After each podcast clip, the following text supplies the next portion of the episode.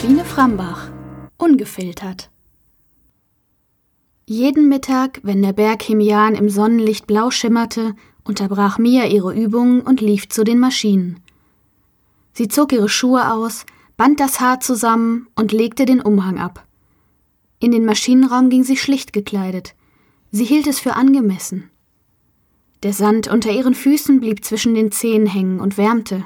Staub wirbelte auf, Schwaden aus Sand hingen glitzernd in der Luft. Im Maschinenraum war es kühl. Mia trat in die Mitte, dorthin, wo das Licht durch die Kuppel auf sie herabfloss.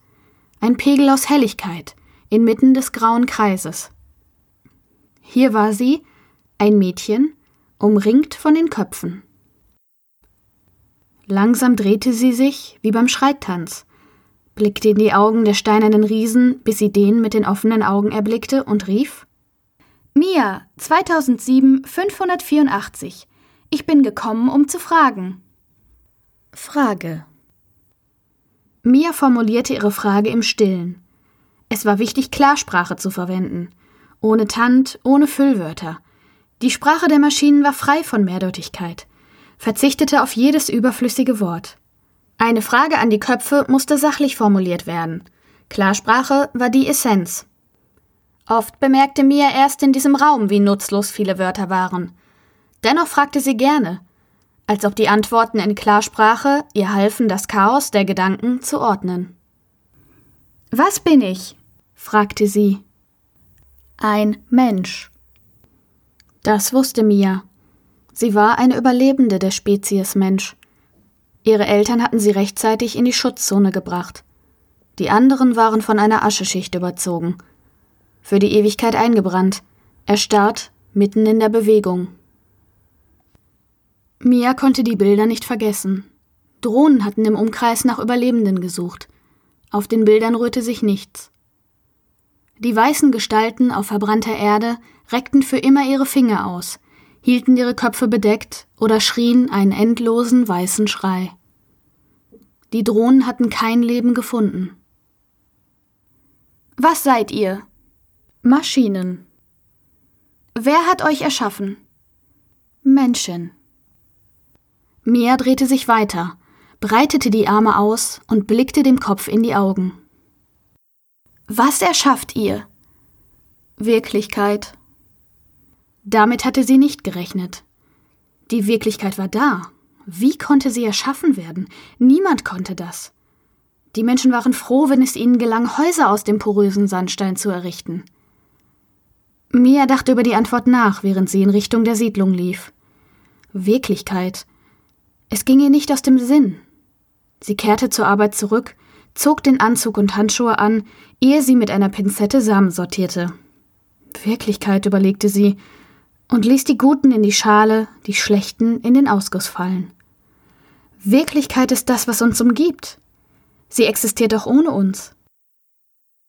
Plötzlich spürte sie eine Hand, zuckte zusammen und ließ den Samen fallen, der auf dem Tisch um die eigene Achse trudelte. Mia, was ist los? So in Gedanken. Sie fing den Samen wieder ein und ließ ihn in die Schale fallen. Ich war bei den Maschinen, Rasch blickte sie über die Schulter, doch niemand sah zu ihnen herüber. Eine Antwort verstehe ich nicht. Welche? Sie flüsterte, obwohl sie keinen Grund dazu hatte. Der Kopf sagte, sie würden Wirklichkeit erschaffen. Bo schwieg. Er sah sie nur an, ehe er rasch zurück zu seinem Platz ging. Mia schaute ihm hinterher, so eindringlich, dass sie erwartete, ihn mit den Blicken zum Aufsehen zwingen zu können. Doch Bos Kopf blieb gebeugt. Erst Stunden später stand er auf, ging ohne ein Wort an ihr vorbei. Kein vertrauter Blick, kein Gruß. Mia schürzte die Lippen, schüttelte die Enttäuschung ab und konzentrierte sich. Die Guten in die Schale, die Schlechten in den Ausguss. Nach acht Stunden beendete sie ihre Arbeit, legte die Handschuhe und den Anzug ab und nahm ihren Umhang, warf ihn über und ging hinaus in Richtung des Wohnraums.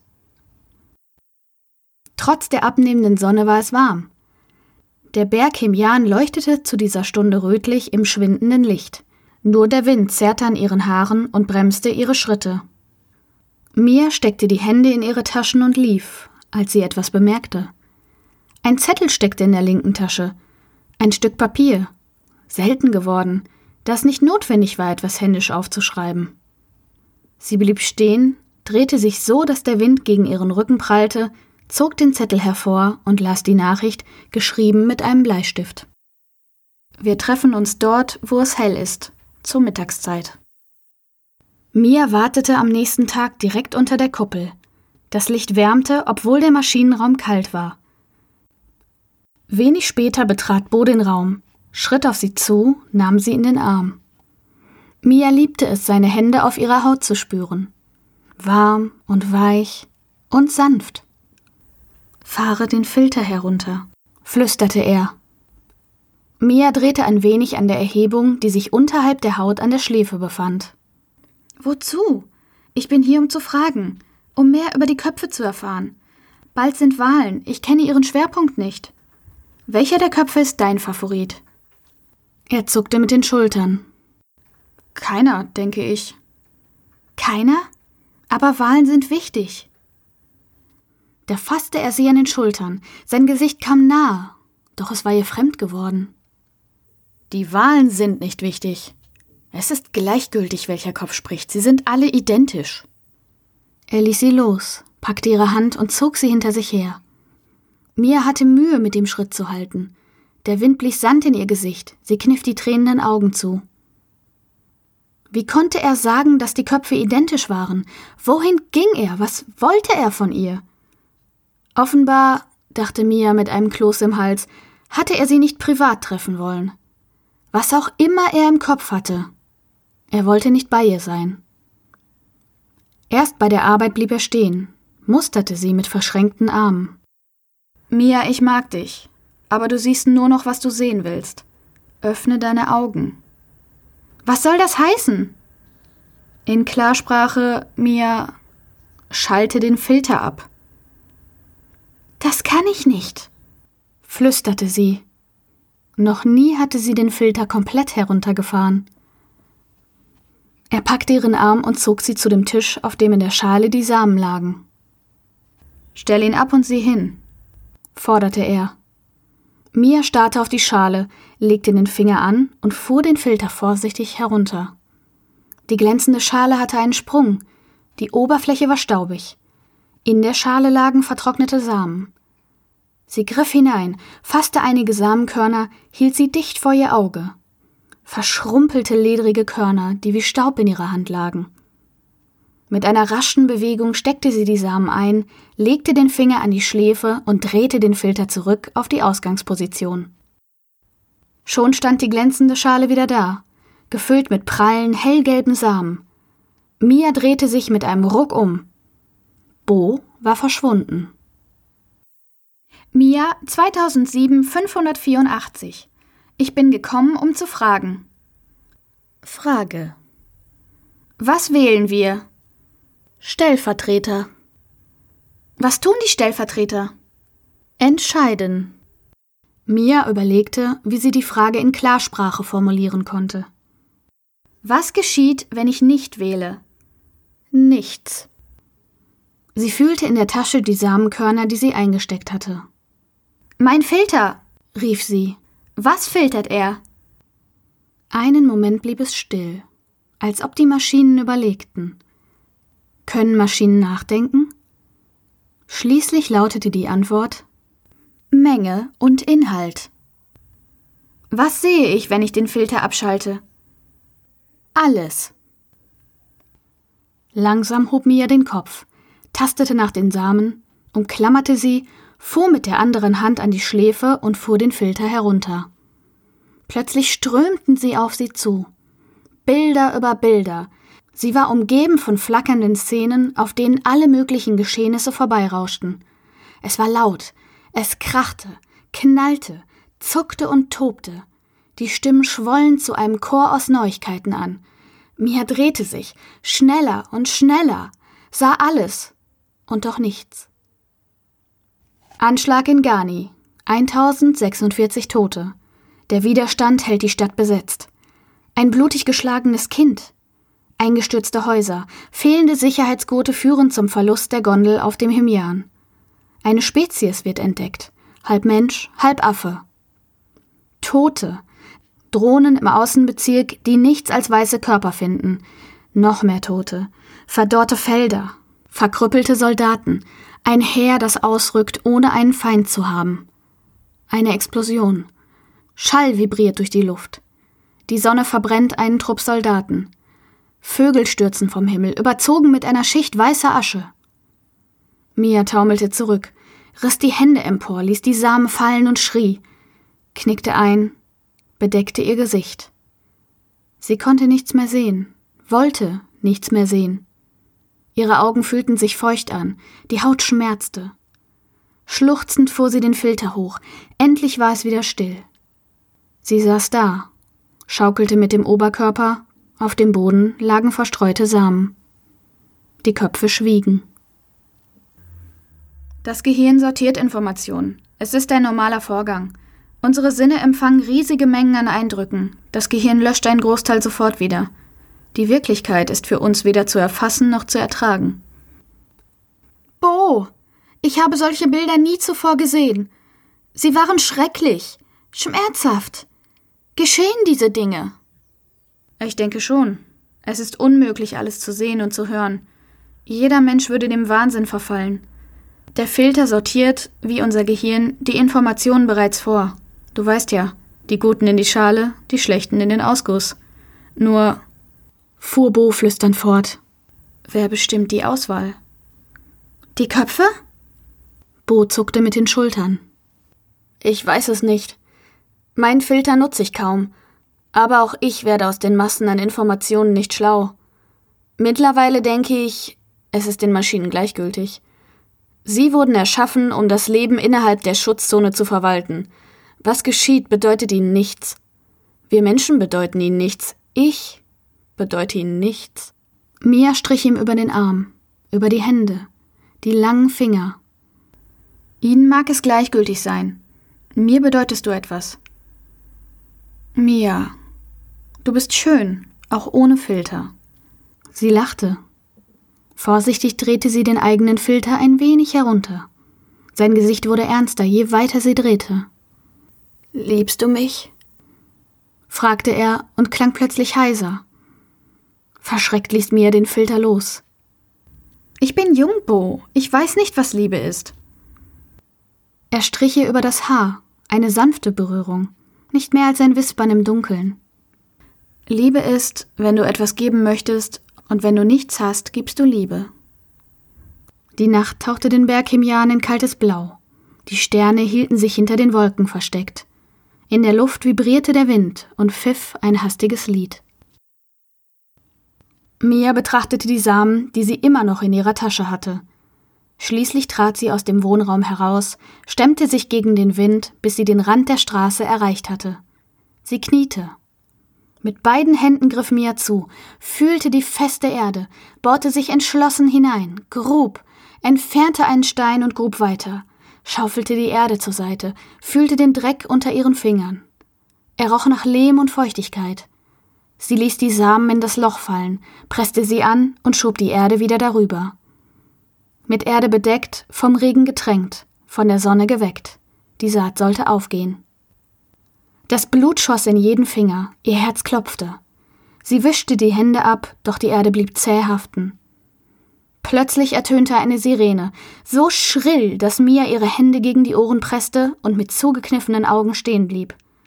Flammendes Licht tauchte den Wohnblock in rotes Licht. Die Menschen rannten zu ihren Räumen. Mia blieb blinzelnd stehen. Vorsichtig drehte sie den Filter herauf. Das Licht wurde sanfter, eine warme Farbe legte sich schützend über die Siedlung. Der Ton summte in der Ferne. Langsam ging Mia zurück zu ihrem Wohnraum, schlüpfte durch die Gleittür, das Licht ging an. Sie zog die Schuhe und ihre Jacke aus und erstarrte. Vor ihr hockte Bo. Er kauerte auf dem Boden, die Arme umschlangen seine Beine. Es ist Krieg, raunte er die Westler kommen über den Hemian. Mia starrte ihn an, warf einen Blick auf das gleißende rote Licht und nickte. Ich dachte es mir. Krieg, immer wieder. Was gäbe ich dafür, wenn es keinen Krieg geben würde? Wenig später hatte Mia den Schmutz abgewaschen und den Tee aus der Brüheinheit genommen. Bo trank hastig, mit kleinen Schlucken. Mia blickte auf die goldfarbene Flüssigkeit in der Tasse. Sie konnte nicht widerstehen, tastete an der Schläfe entlang und fuhr den Filter herunter. Der Tee verlor den Glanz. Fast schwarz und ölig sah er aus. Mia schnupperte, es roch nach Erde. Als sie aufblickte, sah sie direkt in seine Augen. Mia, wirklich, wenn du isst und trinkst, solltest du den Filter nutzen. Ich will nicht, dass du dies sehen musst. Mit einer hastigen Bewegung stellte sie die Tasse ab. Sie klirrte, das Porzellan bekam einen Sprung. Vielleicht, dachte Mia, hatte es seit Jahren einen Sprung. Sie hatte es bislang nicht sehen wollen. Bo räusperte sich. Ich werde einberufen. Morgen früh ziehen wir los. Verteidigen den winzigen Fleck, der uns am Leben hält. Sie musterte ihn, schürzte die Lippen, eine fragende Falte erschien auf ihrer Stirn. Mia, du hast die Bilder gesehen. Glaubst du, ein Menschenherr könnte dort hinaus marschieren und gegen jemanden kämpfen? Wir werden Asche sein, ehe wir unsere Waffen ziehen können. Verstehst du? Mia spürte einen Schmerz dumpf pochend unter den Augen. Sie schüttelte die Bilder ab und rieb sich die Wangen. Langsam drehte sie den Filter hoch. Bo's Gesicht wurde sanft und weich, seine Augen leuchteten. So sind wir Menschen, eine Mischung aus Neugier und Verblendung. Wir wollen alles wissen und lassen uns zugleich gerne täuschen. Wozu sollten die Maschinen einen Krieg erfinden? Es ist ihre Aufgabe, unsere Heimat zu erhalten. Du darfst nicht gehen, rief sie und spürte eine plötzliche Leere, die mit nichts gefüllt werden konnte. Sie sprang auf, stolperte, setzte sich zu ihm, schlang die Arme um seine Schultern und verbarg ihr Gesicht in der warmen Kuhle an seinem Hals. Hörst du? Du darfst nicht gehen. Niemals. Sollen sie den Berg Himjan überqueren? Es ist einerlei. Solange du bei mir bist. Die Nacht bedeckte ihre Körper, das rote Leuchten lullte sie ein. In der Ferne wachte der Berg Himjan über sie, ein Fels inmitten der tobenden Sandwogen. Am nächsten Morgen war Bo verschwunden. Mia erwachte, tastete über den Futon, fühlte keine Hand, keinen Arm, nur das kalte Laken. In der Ferne klang ein Lied mit hartem Rhythmus. Der Krieg. Mia erinnerte sich. Der Krieg hatte begonnen. Gleich würden die Soldaten ausziehen, um ihre Zone zu verteidigen. Bo war dabei, um sie alle zu beschützen. Bei dem Gedanken daran, dass er nicht wiederkommen sollte, glitt ein Schauer über Mias Arme. Sie zog sich an, drehte den Filter höher und rannte los. Vor dem großen Tor sammelten sich Soldaten, die Stiefel blank gewischt, die Haare kurz geschnitten. Mia stellte sich auf ihre Zehenspitzen, lief einige Schritte weiter, reckte den Kopf. Bo konnte sie nicht entdecken. Wo steckte er nur? Wie gerne hätte sie ihn umarmt, hätte eine Träne verloren, hätte ihm nachgeschaut. An diesem Morgen zogen zahlreiche Männer los, passierten im Rhythmus der Trommel das Tor und marschierten in das flirrende Licht in Richtung des Berges Himian. Der Berg leitete sie, reglos und grau inmitten der Mittagssonne. Mia wartete, bis der letzte Mann das Tor passiert hatte. Die Schaulustigen verschwanden. Manche gingen alleine den Weg zur Siedlung zurück. Andere blieben in der Gruppe, lachten sogar, als sie an Mia vorbeischlenderten. Mia war nicht danach zumute, zur Arbeit zu gehen. Stattdessen lief sie in die Dünen, dorthin, wo das Wasser schäumte und tobte, wo der Wind sie packte, sie rüttelte, bis sie sich zumindest lebendig fühlte. Sie spürte den Druck des Windes, die Kraft des Wassers, den federnden Untergrund, Inmitten der Sandfläche bemerkte sie einen Schatten neben dem ihrem, schnellte herum und starrte in ein fremdes Gesicht. Bojan schickt mich. Willst du ihn sehen? Sie folgte dem Fremden durch die Dünen, weit hinaus bis zu den Lagerhallen. Hier hatte sie als Kind gespielt, in den verlassenen Gebäuden Verstecke gesucht und sich verborgen. Sie war das jüngste Kind in der Zone gewesen. Die Älteren hatten auf sie acht gegeben. Mia hatte ihre Verstecke geliebt, Stunden hatte sie ausgehalten, hatte keinen Mucks von sich gegeben. Selbst den Atem hatte sie angehalten und ihr klopfendes Herz beruhigt. Der Fremde blieb vor einer der Türen stehen. Hier drin, sagte er und zündete eine Pfeife an. Nummer zwei. Mia öffnete zögernd die Tür. Es konnte eine Falle sein. Der Fremde lockte sie in einen Hinterhalt. Unwahrscheinlich. Er hätte sie direkt in den Dünen überwältigen können. Sie drückte die Klinke herunter und riss die Tür auf. Bo? rief sie in den schattigen Raum hinein. Bo, bist du hier? Ja, komm herein. Ich seh nichts, Bo. Vorsichtig tastete sie mit den Füßen über die Schwelle, überschritt sie und stand inmitten der Dunkelheit.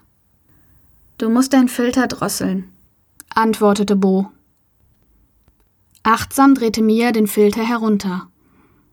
Da lag Bo im Schein der Öllampen. Die Haare klebten auf der schweißnassen Stirn. Triefende Verbände, gelb verfärbt, Krusten über dem geschwollenen Auge.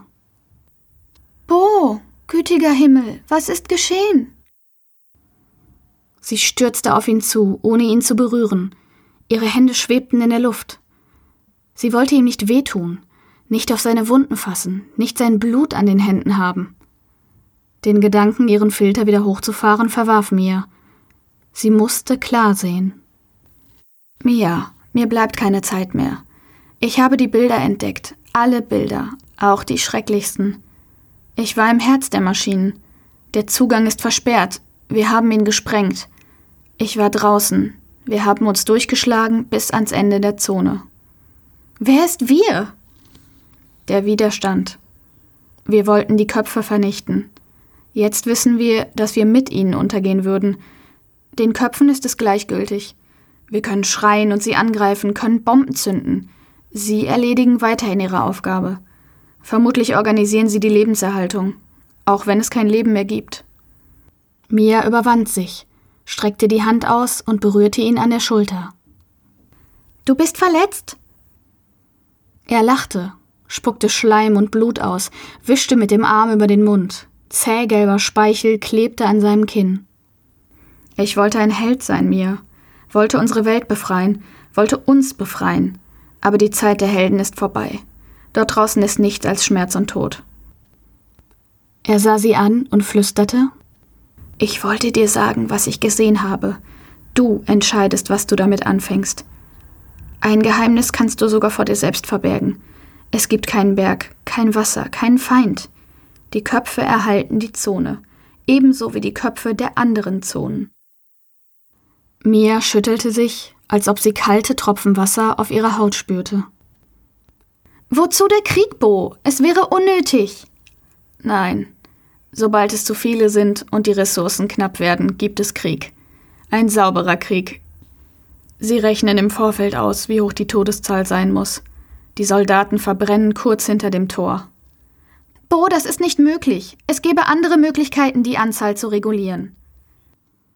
Seine Stimme schwand wie ein Flüstern im Wind.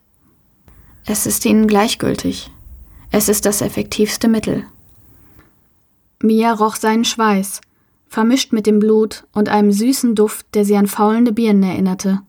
Sie würgte, drehte sich um und stieß gegen die Tür, riss sie auf und stürzte hinaus. Auf das Rufen des Fremden reagierte sie nicht. Zitternd drehte sie den Filter an und lief, bis die Luft in der Lunge brannte und ihr Herz aufgeregt polterte. Sie lief, bis sie die Siedlung sehen konnte. Keuchend blieb sie stehen, musterte das Treiben auf den Straßen, sah winzige Keimlinge vor ihrem Wohnraum. Die Saat war aufgegangen. Im Hintergrund schimmerte der Berg Hemian. Sie drehte den Filter herunter, weiter als je zuvor. Die Menschen verschwanden, die Farbe floh aus der Welt. Mit einem letzten Dreh schaltete Mia den Filter aus. Ihre Hände ballte sie zu Fäusten, die Nägel drückten in das eigene Fleisch. Vor ihrem Wohnraum stand ein verdorrter Nussbaum. Sie lief den Weg entlang, den sie so oft gegangen war, doch der Sand unter ihren Füßen war grau und zäh, sie versank darin. Die Sonne brannte, Mia konnte davon geblendet den Berg Himia nicht sehen. Sie stürzte zu den Köpfen, stolperte, schlug sich die Knie am steinernen Untergrund auf und kroch in die Mitte. Bilder und Stimmen wirbelten durch die Luft. Tote, gestapelt vor dem Tor der Zone, grauer Brei in einer Schüssel, der Zusammenbruch des Berges Himian. Bo, verkrustet und erstarrt mit schreckgeweiteten Augen. Ein Affenmensch.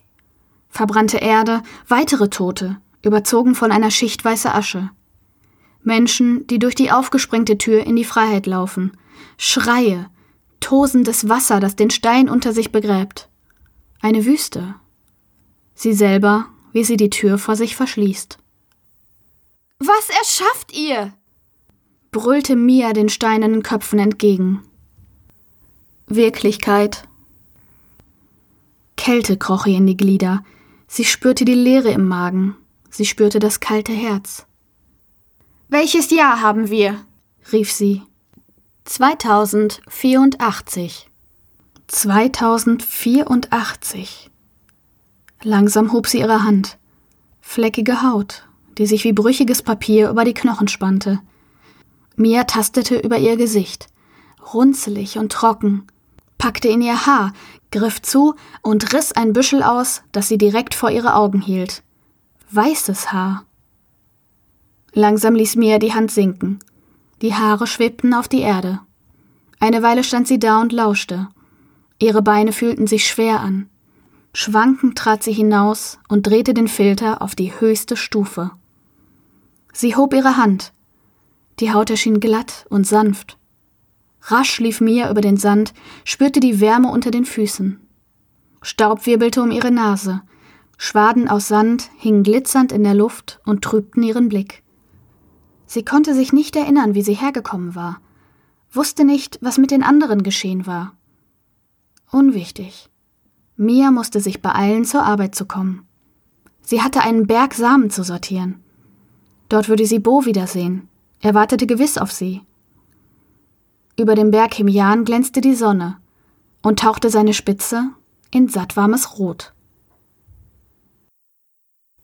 Sie hörten Ungefiltert von Sabine Frambach, gelesen von Bettina Gartenmann, eine Produktion von podyssey.de.